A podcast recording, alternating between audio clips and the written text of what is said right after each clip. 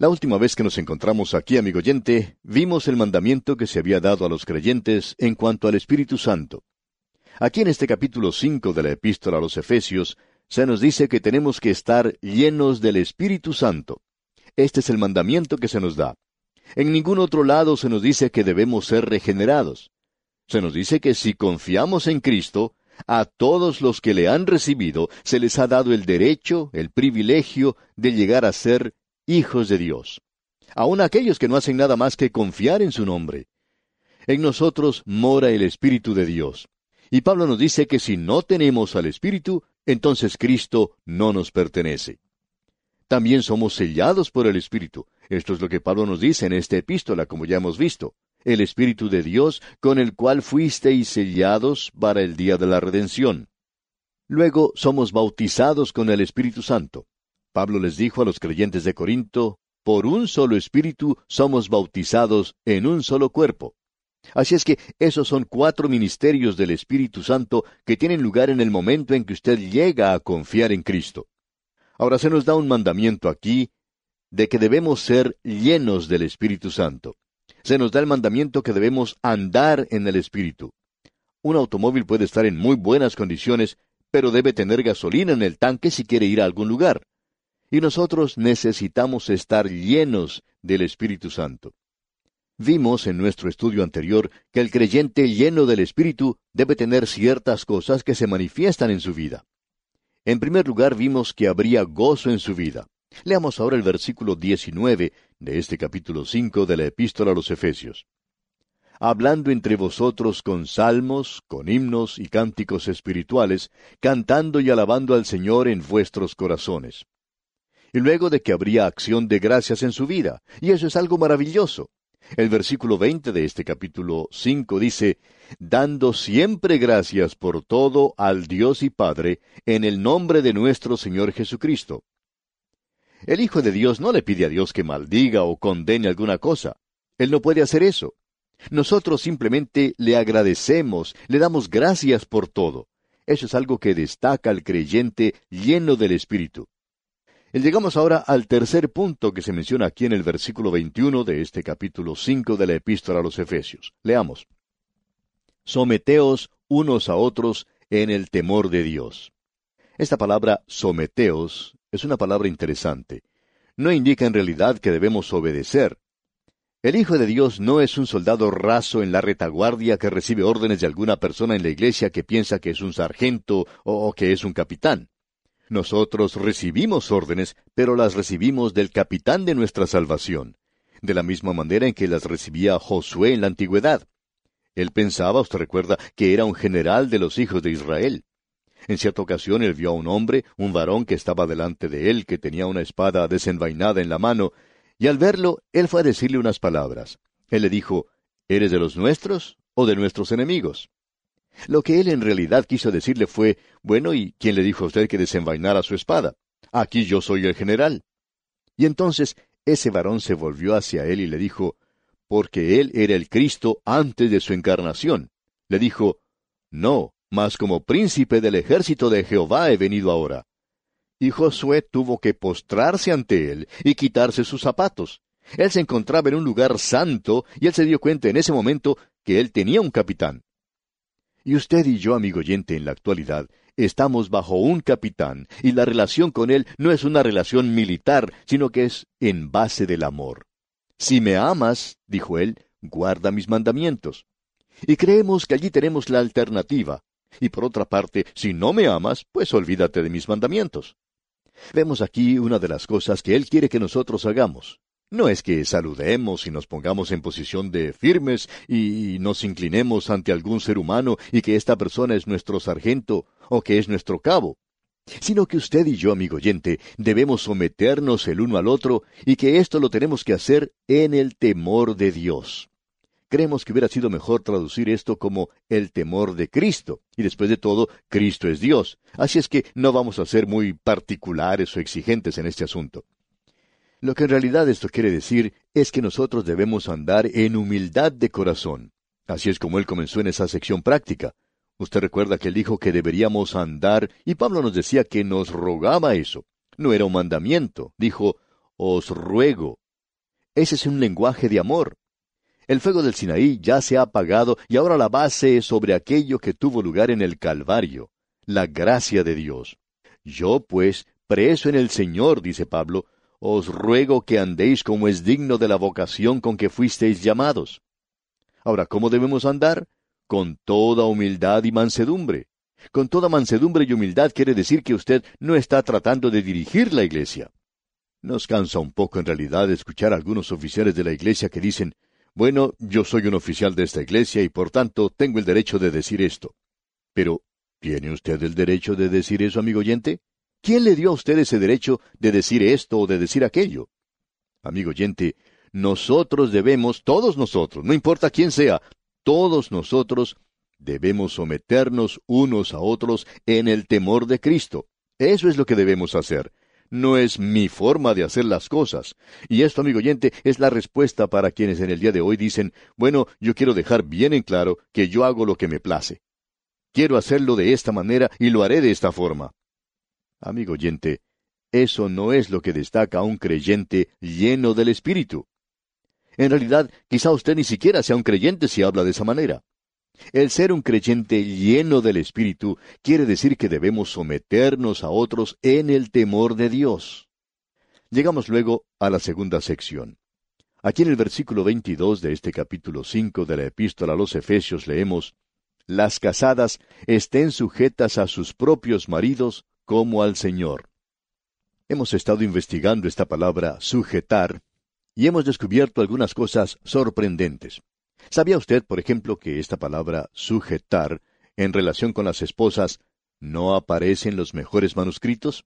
Pero no se preocupe, creemos que pertenece aquí, pero quizá en una forma un poquito diferente de lo que hemos observado en el pasado, donde dice, esposas, obedeced a vuestros maridos.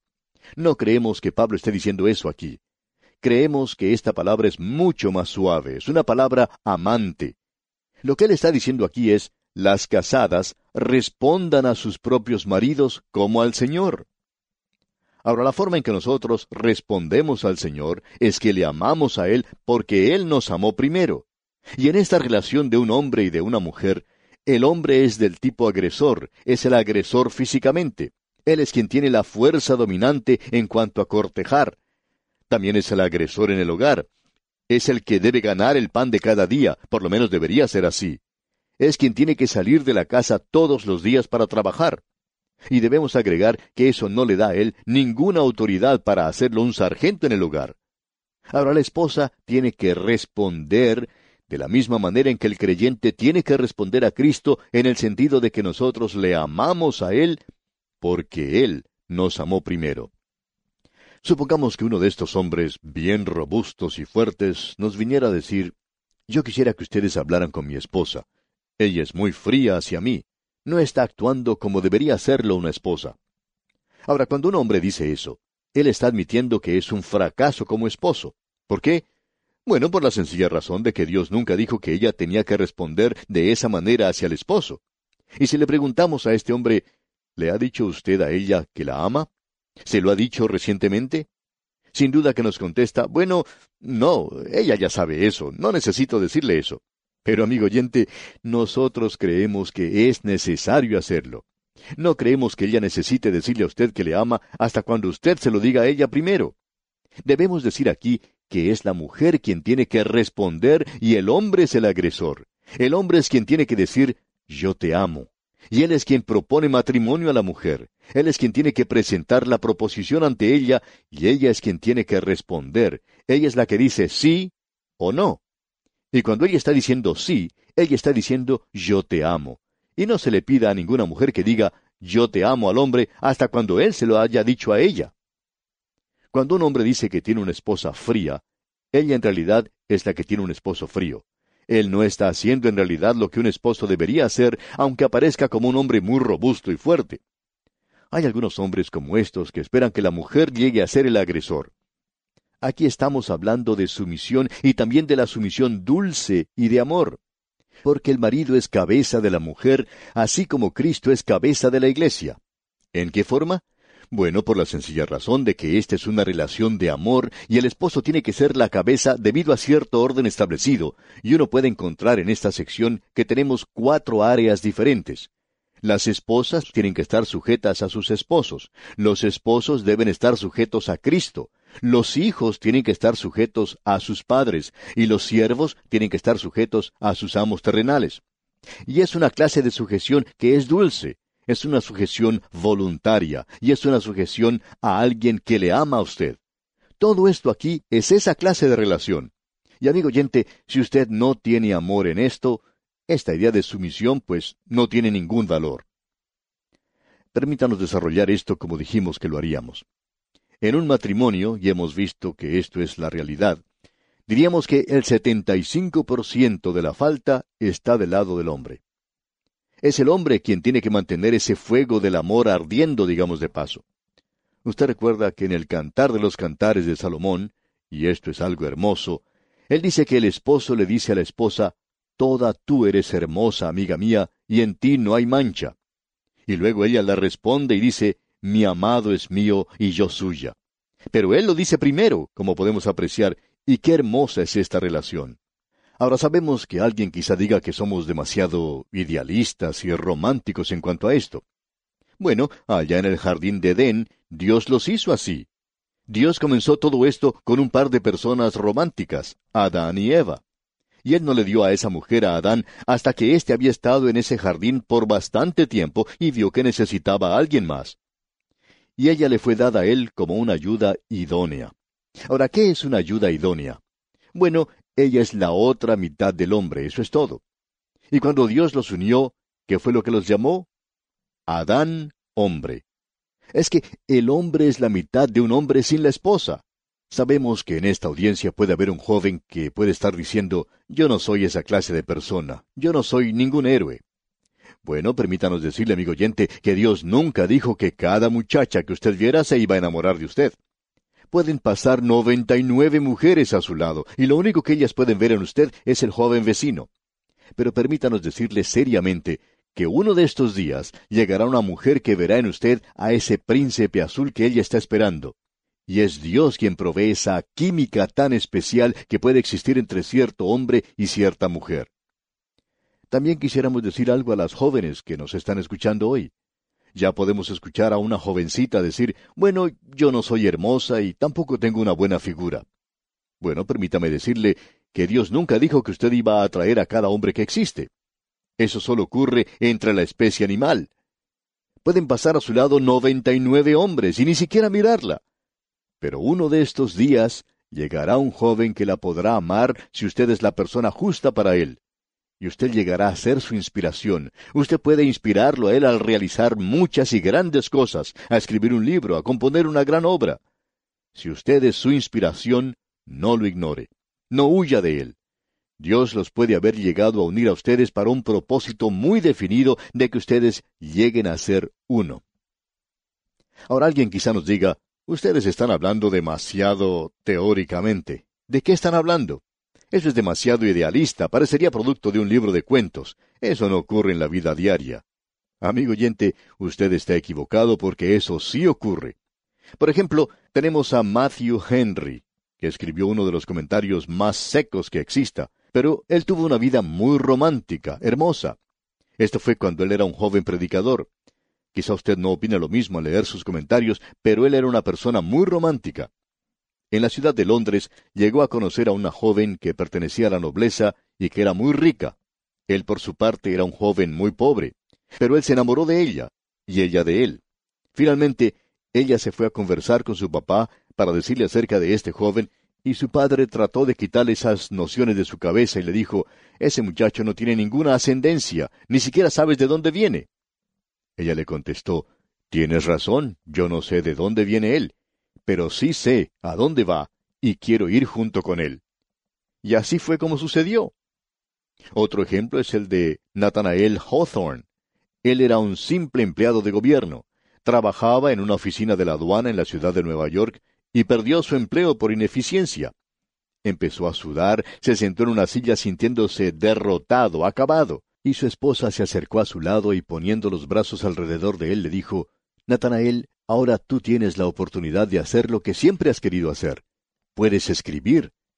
Y él escribió La casa de siete tejados y La letra escarlata y muchas obras más. Así es que podemos decir, amigo oyente, que esto da resultado en la vida diaria ha obrado en las vidas de muchas personas, y lo que estamos tratando de decir es que Pablo ha tomado una ilustración de un hogar cristiano y quiere que cada hogar cristiano llegue a ser de una forma u otra un espejo de la relación que existe entre Cristo y la Iglesia. Llegamos ahora a la sección que trata de la gran esperanza de la Iglesia, y está comprendida en los versículos 25 al 33. Leamos pues el versículo 25 de este capítulo 5 de la epístola a los Efesios. Maridos, amad a vuestras mujeres, así como Cristo amó a la iglesia y se entregó a sí mismo por ella. Dios nunca le pidió a una mujer que se sujetara a un hombre que no la amara y que la amara de esta manera. Este, amigo oyente, es el amor cristiano en un alto nivel.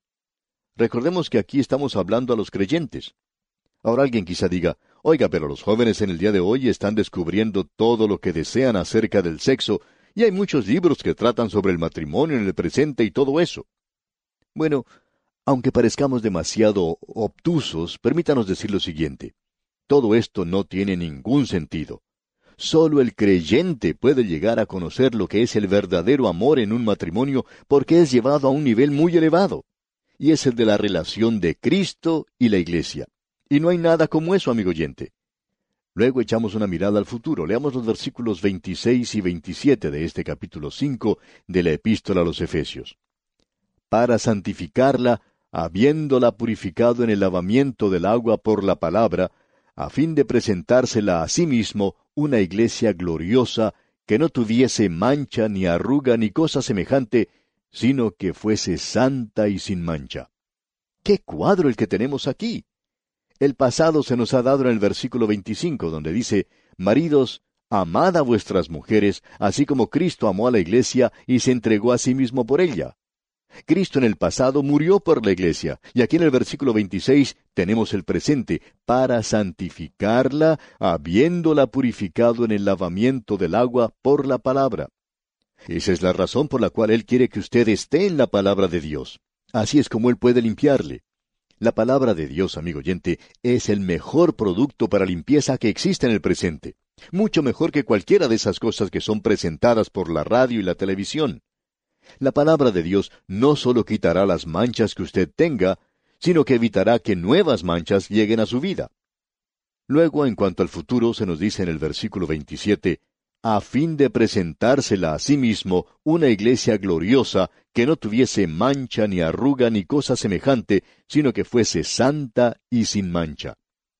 No vamos a tomar todo el tiempo que es necesario en esto aquí porque se nos habla de algo que vamos a ver cuando consideremos la iglesia presentada ante Cristo allá en el libro de Apocalipsis como la esposa preparada para el esposo. Y cuando vemos a la novia ataviada para la ceremonia del matrimonio, es cuando vemos que la mujer es muy hermosa, cuando llegan al matrimonio. Yo nunca he llegado a ver a una mujer que no se vea verdaderamente hermosa en una ceremonia de matrimonio en toda mi vida, y he visto bastantes de ellas. Luego Pablo continúa diciendo aquí, porque regresa nuevamente a esa relación que existe entre Cristo y su iglesia, a este tema del matrimonio, porque de lo que él está hablando aquí es algo de suma importancia. De paso, digamos que no tenemos que olvidar que estamos hablando de vivir llenos del Espíritu. Y leemos entonces en el versículo 28 de este capítulo 5 de la epístola a los Efesios, Así también los maridos deben amar a sus mujeres como a sus mismos cuerpos. El que ama a su mujer, a sí mismo se ama. Lo que es necesario aquí es que ambos sean llenos del Espíritu Santo. Permítanos decirle algo, amigo oyente. De este modo usted puede tener la mejor luna de miel que cualquier matrimonio haya podido tener. Y amigo oyente, esos jóvenes que hablan libremente del sexo y de las relaciones fuera del matrimonio, ellos ni siquiera conocen lo que es un verdadero amor. Pueden conocer mucho acerca del sexo, pero amigo oyente, ellos no saben nada acerca de la belleza y el éxtasis y dulzura que existe en un verdadero hogar, matrimonio cristiano. Y esto es maravilloso. Veamos lo que dicen los versículos 28 y 29. Así también los maridos deben amar a sus mujeres como a sus mismos cuerpos. El que ama a su mujer, a sí mismo se ama. porque nadie aborreció jamás a su propia carne, sino que la sustenta y la cuida, como también Cristo a la iglesia. Piense simplemente en cómo Cristo ama a la iglesia en el día de hoy. Piense en cómo el hombre debe amar a la esposa y cómo ella debe responder. Y luego leemos en los versículos 30 y 31, porque somos miembros de su cuerpo, de su carne y de sus huesos. Por esto dejará el hombre a su padre y a su madre, y se unirá a su mujer, y los dos serán una sola carne. Ahora, ¿cómo son una sola carne? Bueno, en el bebé ellos son una carne. Y esto, amigo oyente, es maravilloso. Vamos a tener que dejar esto hoy aquí y lo continuaremos, Dios mediante, en nuestro próximo programa. Podríamos decir que nos encontramos en el dormitorio, pero también nos encontramos en los lugares celestiales. Esto es maravilloso.